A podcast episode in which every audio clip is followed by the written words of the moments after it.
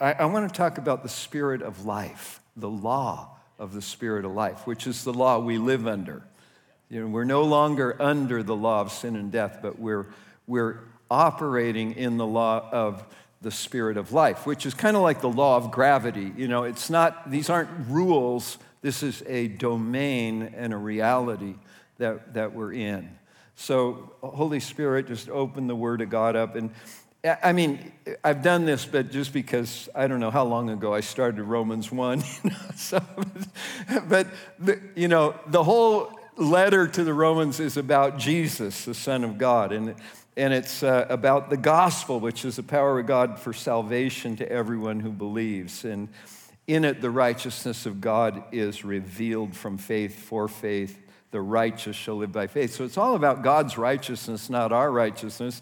And, uh, and so, just quickly, you know, from about uh, chapter 1, verse 18 through about chapter 3, verse 20, exactly, he just, he just reveals the sin problem. Everybody's got it. and there's no cure in ourselves. And then he, in uh, Re- Romans 3.21, we we get this great sense of relief. But now, the righteousness of God has been manifested apart from the law. Verse 23, all of sin and fall short of the glory of God verse 24, and are justified by his grace as a gift through the redemption that's in Christ Jesus. Hallelujah. So, this is really what it's about. But he, he, he's setting it up. He's never met the Romans, so he's writing them like his whole understanding of the faith, which is a treasure to all of us and all the church for the last approximately 2,000 years. You know, so chapter four, you know, it's, it's this just it's this righteousness of God and justification, the gift of being made righteous, which is expressed in Abraham's life. And it ends with this um, statement that Abraham, you know, believed God and it was counted to him as righteousness. But it wasn't counted for him only. Verse Romans 4:24 says it was for not for his sake alone, but for ours also it will be counted to us who believe.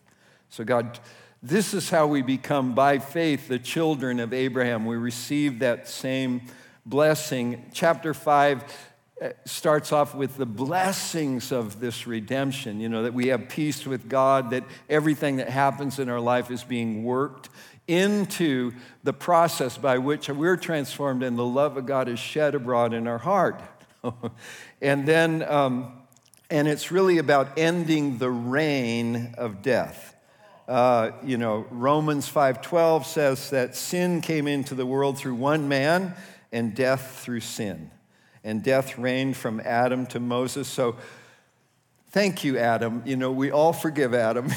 He's forgiven. He didn't, you know, he, he didn't know there was going to be a test. But the, but the amazing thing is that, that, that Jesus came and ended the reign of death and released the reign of life. Romans 5:17, for if because of one man's trespass death reigned through that one man, much more, that's really important, much more will those who receive the abundance, the overflow of grace, and the free gift of righteousness reign in life through the one man, Jesus Christ. So, so Adam became, you know, Adam inaugurated the, the reign of death. Jesus inaugurates the reign of life, but his reign of life continues through us you know, which is those who, have, who receive the overflow, the abundance of grace,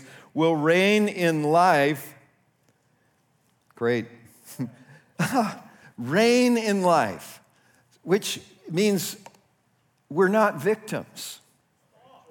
We're not some neo Marxist category of oppressed people.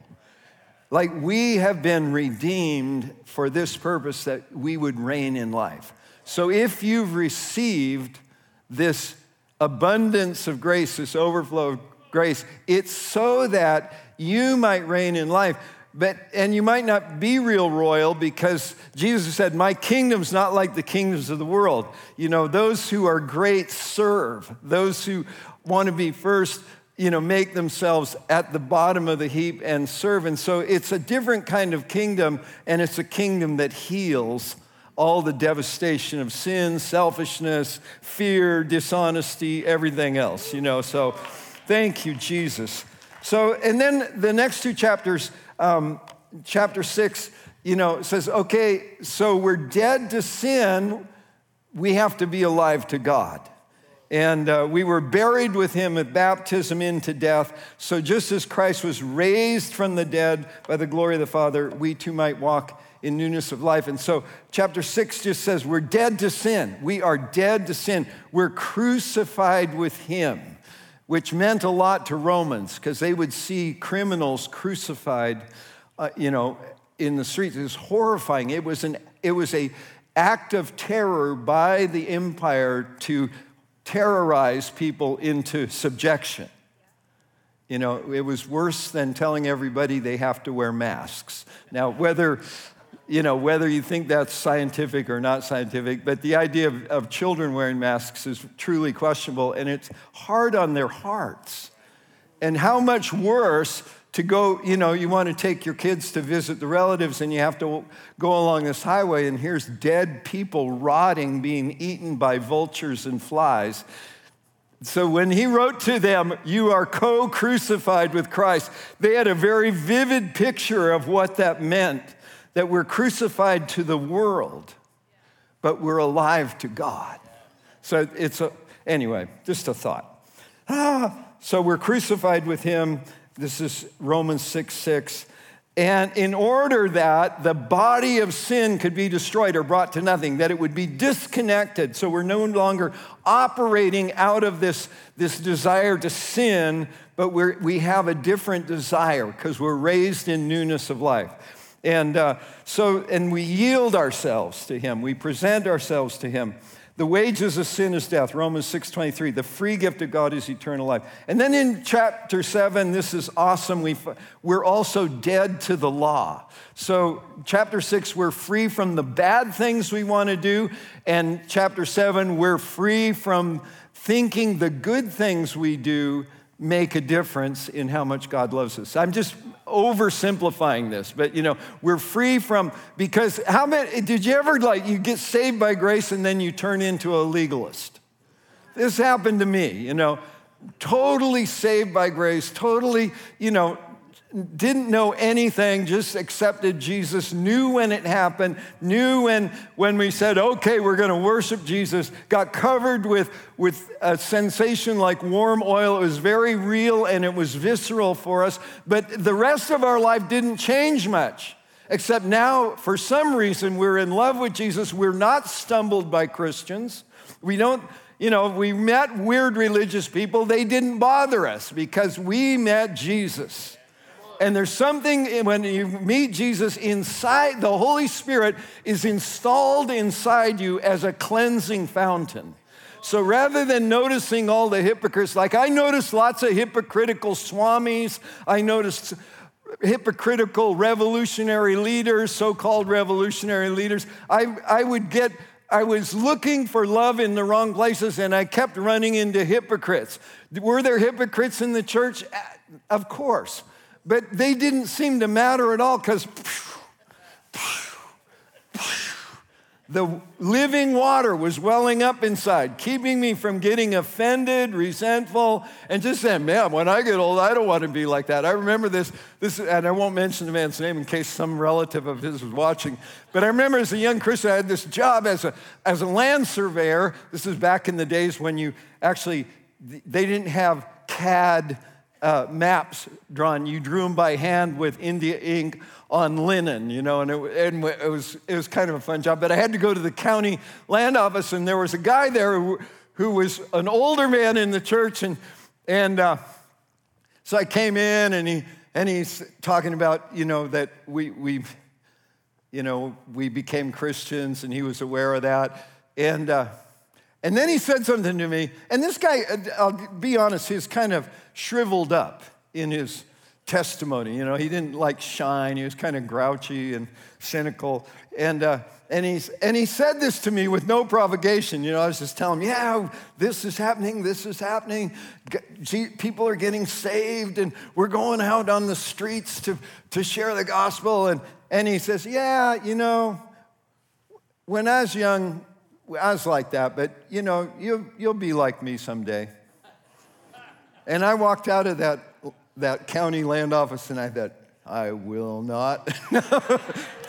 so far, so far I've succeeded. And I love the guy. I mean, uh, he, he helped me and all kinds of stuff. But it's just like God delivers us from the law. You know, how do you get dried up? You get dried up because, you know, I wanted to know the whole Bible, so first I read four chapters a day, then I read six, then I read 10. Then I was hard at work trying to memorize m- most of the long, horrible, not long, horrible, long, horrible to my memory books in the New Testament, in the King James, of course, you know, because it actually was easier to memorize for me than, than non King James. But it was amazing. But you know, without knowing it, I became a legalist, you know, because I fasted two days a week and, and I spent hours in prayer. And, I, and, I, and somehow I went to a conference where a guy talked about how you didn't need much sleep and you could just like, if you, if you just slept four or five hours a day, you'd have more time to serve the Lord. So I was doing that, just, you know, which makes you not so great to live with, even though. So I repent. Romans chapter 7. Because, you know, it's not, if we think the good things we do, they're coming as fruit, not as something we're doing to impress God. And we can get that, we can make this mistake, and it's good. We want to clear out all the clutter. But then we can start thinking, like, well, then I'm doing this, and I'm doing this, and I'm doing this. So therefore, and God says, nice. Do you know I did it all? So you could just receive it as a gift and you could live in the joy and the simplicity and not get bad attitudes toward people? Help us, Jesus. That's the clutter. Okay, so chapter seven. Uh, we're dead to the law and we're alive to the Spirit. This is amazing. Romans 7 4 says, Likewise, brothers, you've died to the law through the body that you may belong to another. And, and it's like, God, I mean, in this, Paul's using this example of, of a, a married woman who she's bound to her husband as long as the husband lives, but if he dies, she can marry another. But then he switches it around and he says, The law, which was the husband, you died. Wait. Now, you know, he, he changed the analogy. That dead and then raised again, so now we can belong to another, the one who saved us and raised us from the dead. And we're released from the law, having died to that which held us captive, so that we serve in the new way of the Spirit, which is what chapter 8 is about. Okay. The uh, chapter 8 is, I mean, if you study chapter 8, it's like it's the, maybe one of the best chapters in the entire Bible, you know. And uh, the Holy Spirit is definitely the focus and dynamic. And the, the, new life that we live in Christ is only empowered by the Holy Spirit. Jesus actually told his disciples, Don't leave Jerusalem. Stay here until you get the gift of the Father, and you'll be clothed with power from on high. Very important. And so on the day of Pentecost, we can say the church was born. Even though they believed, they were already following Jesus, he said, You really can't do this until you get a new power system. Acts chapter 1, verse 6 Lord, will you at this time restore the kingdom? After all this 40 days with risen Christ, they're still back to their their childhood expectation that the Messiah would come, wipe out all of the enemies, and establish an earthly kingdom. Will you at this time establish a kingdom? And he said, It's not for you to know. this belongs to my Father. But I will tell you something. You, Acts 1 8, will receive power after the Holy Spirit comes on you, and then you will be my witnesses. You'll be them here in Jerusalem, you'll be it in Judea, you'll be it in Samaria, that place where you don't want to go because of your internal prejudices, and you'll be my witnesses to the ends of the earth. Woohoo! And so he says, Now go pray. Well, then he went up into the, the clouds, and the angel said, Okay, guys, time to get praying. So they did. But the message in chapter 8 is there's no condemnation. It starts out, verse 1 there is thou, therefore no condemnation, which means we're not being judged by the law. There's no condemnation for those who are in Christ Jesus. Now, sometimes people that are in Christ Jesus mess up, and I mean, you know, you have, if the enemy can't, can't discourage you, he can try, he'll try to condemn you. You know, he'll remind you that you're guilty and God must really be mad at you now. And God, here's the truth God is never mad at the prodigal son or at the older son. Prodigal son's like chapter six. Pro- older son is like Romans chapter 7, do, keeping all the rules. They're both far from the Father. He wasn't mad at either of them, he loved them. And God, because Jesus has made peace, God is at peace with you. God is at peace with you. Romans 5, verse 1, He's at peace with you. Have you ever thought God was mad at you and then He speaks to you and He's really kind? This has happened to me too many times. You know, like, why would I even think that? Well, sometimes the reality is we get mad at ourselves. You know, we disappointed ourselves. We've done something that we think, God, that was not worthy of a son or a daughter of God. And we're right. And so we come in repentance. But the thing is, God was actually not mad at you the whole time. So he'll come and he'll speak kindly to us, and he opens a door of hope in the valley of trouble. Okay, just that, so there's no condemnation, and this chapter ends with this assurance that there's no separation from the love of God, that nothing, no one and nothing can separate us from the love of God. And in between no condemnation and no separation, there's no defeat in all of chapter 8. There's nothing that says that we messed up or we should have done better. And what's interesting to me about chapter 8, because I was studying it, you know, I'm paying, you know, trying to, is there's no imperative verbs used in chapter 8. Like there's no do this, do that, which often Jesus tells us to do things. But in chapter 8, it's like Paul's just laying out this life that we're invited into and says, You may. And so I'll just read it, chap, uh, verse 1. There's therefore now now. See, this has to do with the current age we're living in. This, it's not about the past, it's not about the future, it's about right now. There's no condemnation. Isn't that great? When I was a young Christian, we, you know, one of the things that we, we talked about, we said, condemnation, we called it condo bondo, condom, being in bondage to condemnation. It's like a hospital you take your soul to and you beat yourself up when you think you've been bad. And the reality is, we come to God, say, God, I'm sorry. And He says, You're clean. Get back up, get back in the game. You know, it's like, come on. So we just break that off and we declare there's no condemnation for those who are in Christ Jesus. Why is there no condemnation? Because we're actually in Christ Jesus. We're not just in Christ Jesus when we're good little boys and girls. We're in Christ Jesus when we put our faith in Him. He swallowed up our problems with His solution. And if, our, and if, if he, you know, I mean, it's beyond our understanding. We used to say if he was small enough for our brains, he wouldn't be big enough for our problems. He has swallowed up all our failings with his accomplishment. We were singing it today. He is our champion. He defeated every foe, and he did it for us because he knew we couldn't. Now he's installed a system in us so that we, as the fullness of him who fills all in all, will release his character, his nature, his wisdom, his holiness, his good works, his love, his mercy in the nations of the earth. We're the salt of the earth, we're the light of the world. Now, it. Why? Because verse 2 the, the law of the Spirit of life has set you free in Christ Jesus. In is where am I free? I'm free in Christ Jesus from the law of sin and death. The law of sin and death was covered in chapters 6 and 7. And but the um, so all that stuff is gone. It's finished. And we can, you know, we can slip we can forget who we are. We can be like the prodigal. We can be like the older son. We can have you, this is why it's so important to feed ourselves on the Word of God, to be, to be like as infants longing for the sincere milk of the Word, as, as ones who are growing to want the meat of the Word. Hebrews chapter 5, uh, 1 Peter chapter 1, the sincere milk of the word.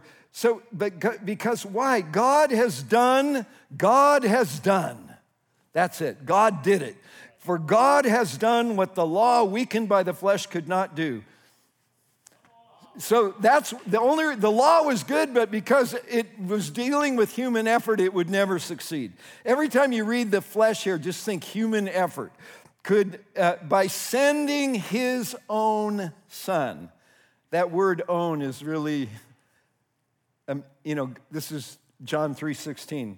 He sent his only begotten son. He sent his son in the likeness of sinful flesh and for sin. NIV reads for a sin offering it, it, it, that's definitely included in the meaning. He condemned sin in the flesh.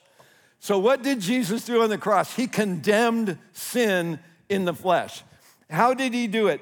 I, I think the word is, when we think of condemned, is like, did he judge the sin? I think he condemned it like we condemn a building like it's no longer fit for occupation. No one should live in there, and it's scheduled for, for demolition.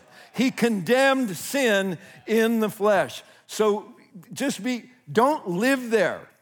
okay. See, I'm giving you imperatives. Okay.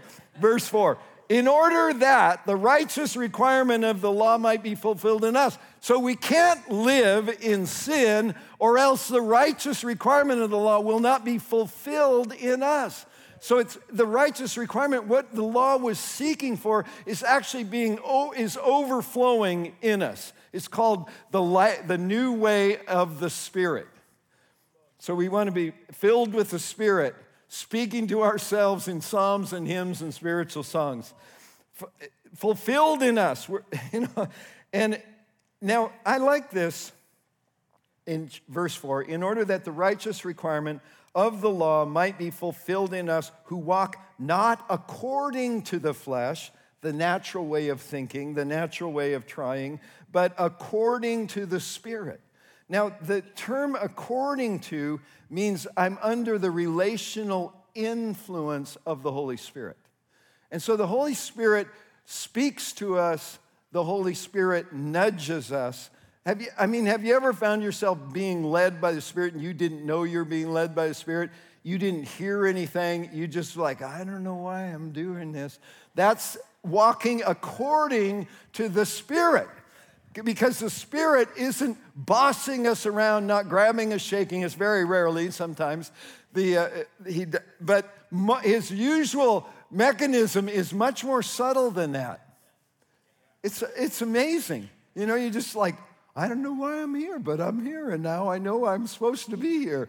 This is, this is how it would mean. Okay, now what's great, we just want to clear this up there's, no, there's no condemnation and there's no debt to the flesh. There's nothing, there's no pound of flesh that we're obliged to pay. This is the uh, Romans 8 5. For those who live according to the flesh have set their minds on the things of the flesh. Very interesting, the word, I, I'm reading English Standard Version, ESV. Those who live, literally, it's exist. Or, and I think the New King James says those who are in the flesh. But Anyway, it, I might be wrong there, but literally it's the t- verb to be. So if I live in, if I, if I am in the flesh, then I set my mind on the flesh. I'm thinking of things in a natural way, but, and that doesn't work. okay.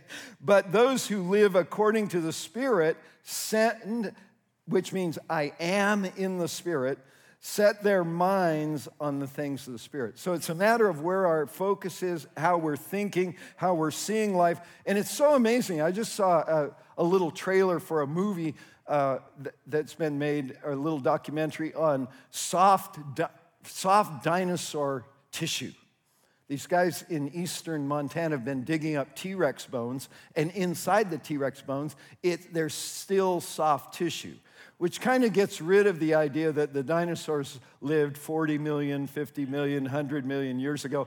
And I have to say, I, I mean, the, the whole geological appearance of things and the record of things are confusing. But uh, this, this paleontologist who's been digging these bones of it shows him, he says, guided by his biblical worldview. And there's a little picture of his red letter Bible with lots of underlines under it. But, he's, but it's amazing what happens when we walk in the Spirit. We get free from things that are commonly understood as real in the world. And, some, and, you know, and this is why, anyway, it's why it's very important that we monitor the education of our children and college age people and, and, and ourselves, okay? Set their minds on the things of the Spirit, for to set the mind on the flesh is death. But to set the mind on the Spirit is life and peace. And this is what God has for you is life and peace. For the mind set on the flesh is hostile to God. If I'm thinking naturally, I'm probably thinking at, like it, at enmity, hostility with the way God's thinking. For, the, for it does not submit to God's law. Indeed, it cannot. Those who are in the flesh cannot please God. Now, the word please there means delight. Like, you know, obviously, you can be in the flesh and God isn't mad at you, but you're not bringing him a lot of joy. You know, I mean, he's still looking for, he sees like who you could be. He sees, oh, there's a little glimmer. There's, there's that destiny. There's my eternal purpose here and there. And he longs to save us. He came to seek and save that which was lost. He's not, there's no anger here in God. There's, I mean, he's angry with sin, but he's not mad at you. So, but here's the good news as believers, verse 9 you are not in the flesh, that's not where you live, but in the Spirit. For if, in fact, the Spirit of God dwells in you, now this is amazing. God the Father loved us so much, He sent His only Son to save us. Jesus loved us so much, he died for us while we were yet sinners. The Holy Spirit loves us so much, he lives in us. Not just on our good days, like he moves in while we're doing everything wrong. One of my good friends, he, in fact, he was, he was my home group leader when we were very young Christians. He was called my under shepherd, Dennis Lafayette. Dennis Lafayette was dealing heroin, and uh, that's what he did for money and he, he lived in Palo Alto, California, and he would pick up his heroin at a car dealership that was owned by the, the former mayor of San Francisco, whose name I won't mention, but, the, uh, but you can figure it out. His first name was Joseph. But the, uh, the so you can look it up. But the, so, so Dennis gets saved, and you know, he's going to the car dealership and getting his, his junk from the boys, and then he's out making deliveries to all his addict clients.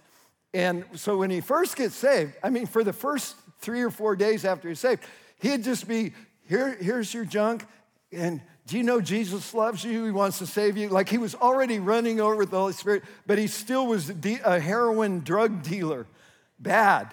After about three or four days, he was at a Bible study, and somebody told him, You know, you can't do that. You can't do, you're killing people, you're not helping people. And he repented. He threw it all away. He moved out of town so that whoever um, was after him after he quit serving, you know, he, he moved to a completely different part of California and, and he started growing in the Lord. Met his wife, got married, been married over 50 years now, and just crazy, funny story, and still loves Jesus and still overflows with joy after all these years. And I'm saying, this is life in the Spirit. Like God installs Himself in us in our situation. So some people say, well, I have to clean up my life first before I can really give my life to Jesus. No, you have to really give your life to Jesus and He will clean you up. He will, cle- he will do the things that we cannot do. Just this is how it works. It's called life in the Spirit um, verse 10 But if Christ is in you, although the body is dead because of sin, the spirit is Zoe life, eternal life because of righteousness. Now you're saying, well, wait a minute, if Christ is in me, my body's not dead. Look, he's in me. My, here's, well, let, I'll explain that if we keep reading. That's why it's always good to read the whole thing and not just get stuck on a little phrase. Verse 11 If the spirit of him who raised Jesus from the dead dwells in you, so, the Spirit of Him who raised Jesus from the dead is the Spirit of God, the Father who raised Jesus from the dead. So, the Holy Spirit's dwelling in you, He's moved in. Isn't that amazing? Talk about slumming it, you know, like He just like, well, He moves in, all the demons say, There goes the neighborhood. You know, they start fleeing. okay. so help Jesus. If the spirit of him who raised Jesus from the dead dwells in you, who raised Jesus Christ from the dead, will also give life to your mortal body. So when it's saying your body is dead, it means it's mortal, it's subject to death. But when, as the Spirit of God is living in you, then he is giving your mortal body life. And this is why we believe in healing. This is why we believe in divine health. This is why we believe, even though we might be sick, in fact, we might, you know, we might not win this battle and we might be in heaven and then we really won. You know, so it's, it's like even if we lose the battle for our, our bodies being quickened, but there is something that happens. The more God lives in us, the more we're rejuvenated. The more, and you can be, you can be old and and like I, am 71, so I don't know what that makes me, but you could be older than me, you know, but, but and you could be walking with a cane bent over and stuff, and you could be full of life. And someone talks to you, and you're like, that's a good day, isn't it? you know? And it's like this is how we want we want to die. I want to be like Caleb. I want to take the mountain when I'm old, and I'm working on getting my attitude in shape for that. But I but if if that's not for me, then I know at least I want to live every day I live to the full and to the glory of God. And so may God just fill you and quicken your mortal bodies. Okay, verse 12. We're just about done here. So then, brethren, in fact, we're really done. So then, brethren, we are debtors, not to the flesh, to live according to the flesh. For if you live according to the flesh, you will die but by the Spirit you put to death the deeds of the body, you will live, which means supernaturally. It, it's this, this Zoe kind of life again. And, and it's already, but not yet. For if you did, you did not receive the spirit of slavery to fall back into fear, but you received the spirit of adoptions as sons, by whom we cry, Abba, Father, and the Spirit Himself bears witness with our spirit that we are the children of God. And if children, then heirs, heirs of God, fellow heirs with Christ. And we'll stop there. And you can stand up. And here's what I want to say. First of all, we understand Roman adoption was had to do with inheritance. People that wanted someone to become part of their family, they in, in Rome, they didn't adopt babies, they adopted adults. They adopt, usually they adopt, they, normally they were relatives of theirs. They could adopt a daughter and declare her a son, which was not gender confusion, it was a legal category. They, they could adopt a slave and declare him a son as a legal category.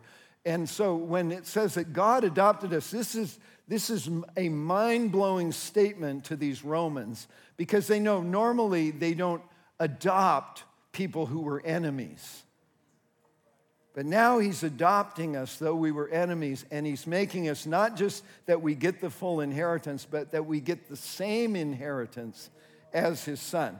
That his inheritance and our inheritance are indivisible. And so when, when Paul writes to the Ephesians that the Spirit of God would give us uh, wisdom and revelation so we know Him better, and that He would reveal to us what is the hope of His calling, what is, are the riches of His inheritance in us. His inheritance is in you, our inheritance is in Him. It's the same inheritance. So I just want to I just want to pray this and I, I feel like th- some of you say, I want to live my life to the full in the spirit. We'll keep going on this. But you say, I, I just, I go up and down. I'm doing mediocre. I'm telling you, when you when you're walking in the Spirit and you're filled with the Spirit and you're living in the joint inheritance that you have with Jesus, every day is a day that is designed by the Lord. This is the day the Lord has made. And it's not just to be happy, clappy, it's to do what Jesus wants to do in the earth, in you, as part of his inheritance. And God, we just break off depression, we break off despair, we break off aimlessness. We break off boredom, we break off hopelessness, and we declare, Holy Spirit, that you would fill and reveal, and we get rid of all the clutter, and we make room for the only one who counts. pray, Holy Spirit, that you would fill us, that we would live in the Spirit, according to the Spirit, in the fullness of the Spirit. Father, we ask this. We ask that we would be empowered every place we go, every school board meeting, every town hall meeting, every day we go to work, every day we open our business, every day we show up. We show up and you show up in us. We ask for this Holy Spirit, for this supernatural life in Jesus' name. So I'm just gonna, I think, are we, are we gonna sing that song real? Okay, we'll do it. I'll quit talking and then we'll. But if you want prayer for just a fullness of life, you can come forward while we're singing. Come in, invade, take over the space. Yes. Surround and go pressing. We are ready. Hey. High, deep, wide,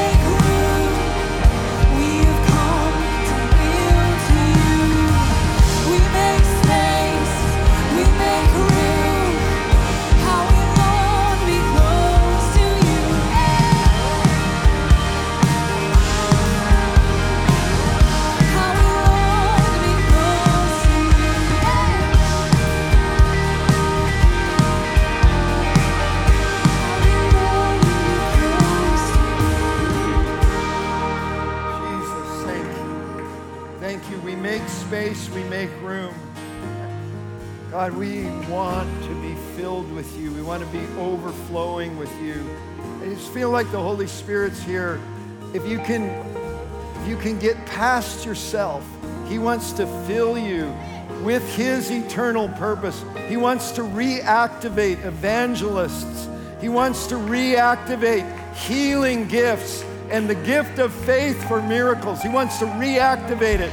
So it's like that first time it ever landed on you. He wants to reactivate evangelism as a lifestyle and an open opportunity and a boldness where somehow you just get in trouble, you find yourself talking about Jesus. Holy Spirit, would you come upon us? I've the ministry team to come up and pray for these. And if you don't know him, or you, you say, you know, I, I've accepted Jesus, but I've been living a roller coaster life. I'm up, I'm down, I'm all around, and I want to be in the Holy Spirit every day. I invite you to come forward. There's an outpouring of the Holy Spirit on planet Earth at this time, and there's a harvest coming. Don't, don't think that the news is prophetic. It's not prophetic. It's just telling you the bad stuff that already happened, maybe exaggerating it, maybe failing to report the amazing things God's doing. But read the Word of God and let the Holy Spirit encourage you and speak to you of things that are yet to come. Holy Spirit, would you bless your people? Would you bless us? Would you reside on us and in us and act through us and lead us and guide us and empower us this week as we carry the glorious grace of God into the world wherever we go. In Jesus' name, amen. Amen. God bless you.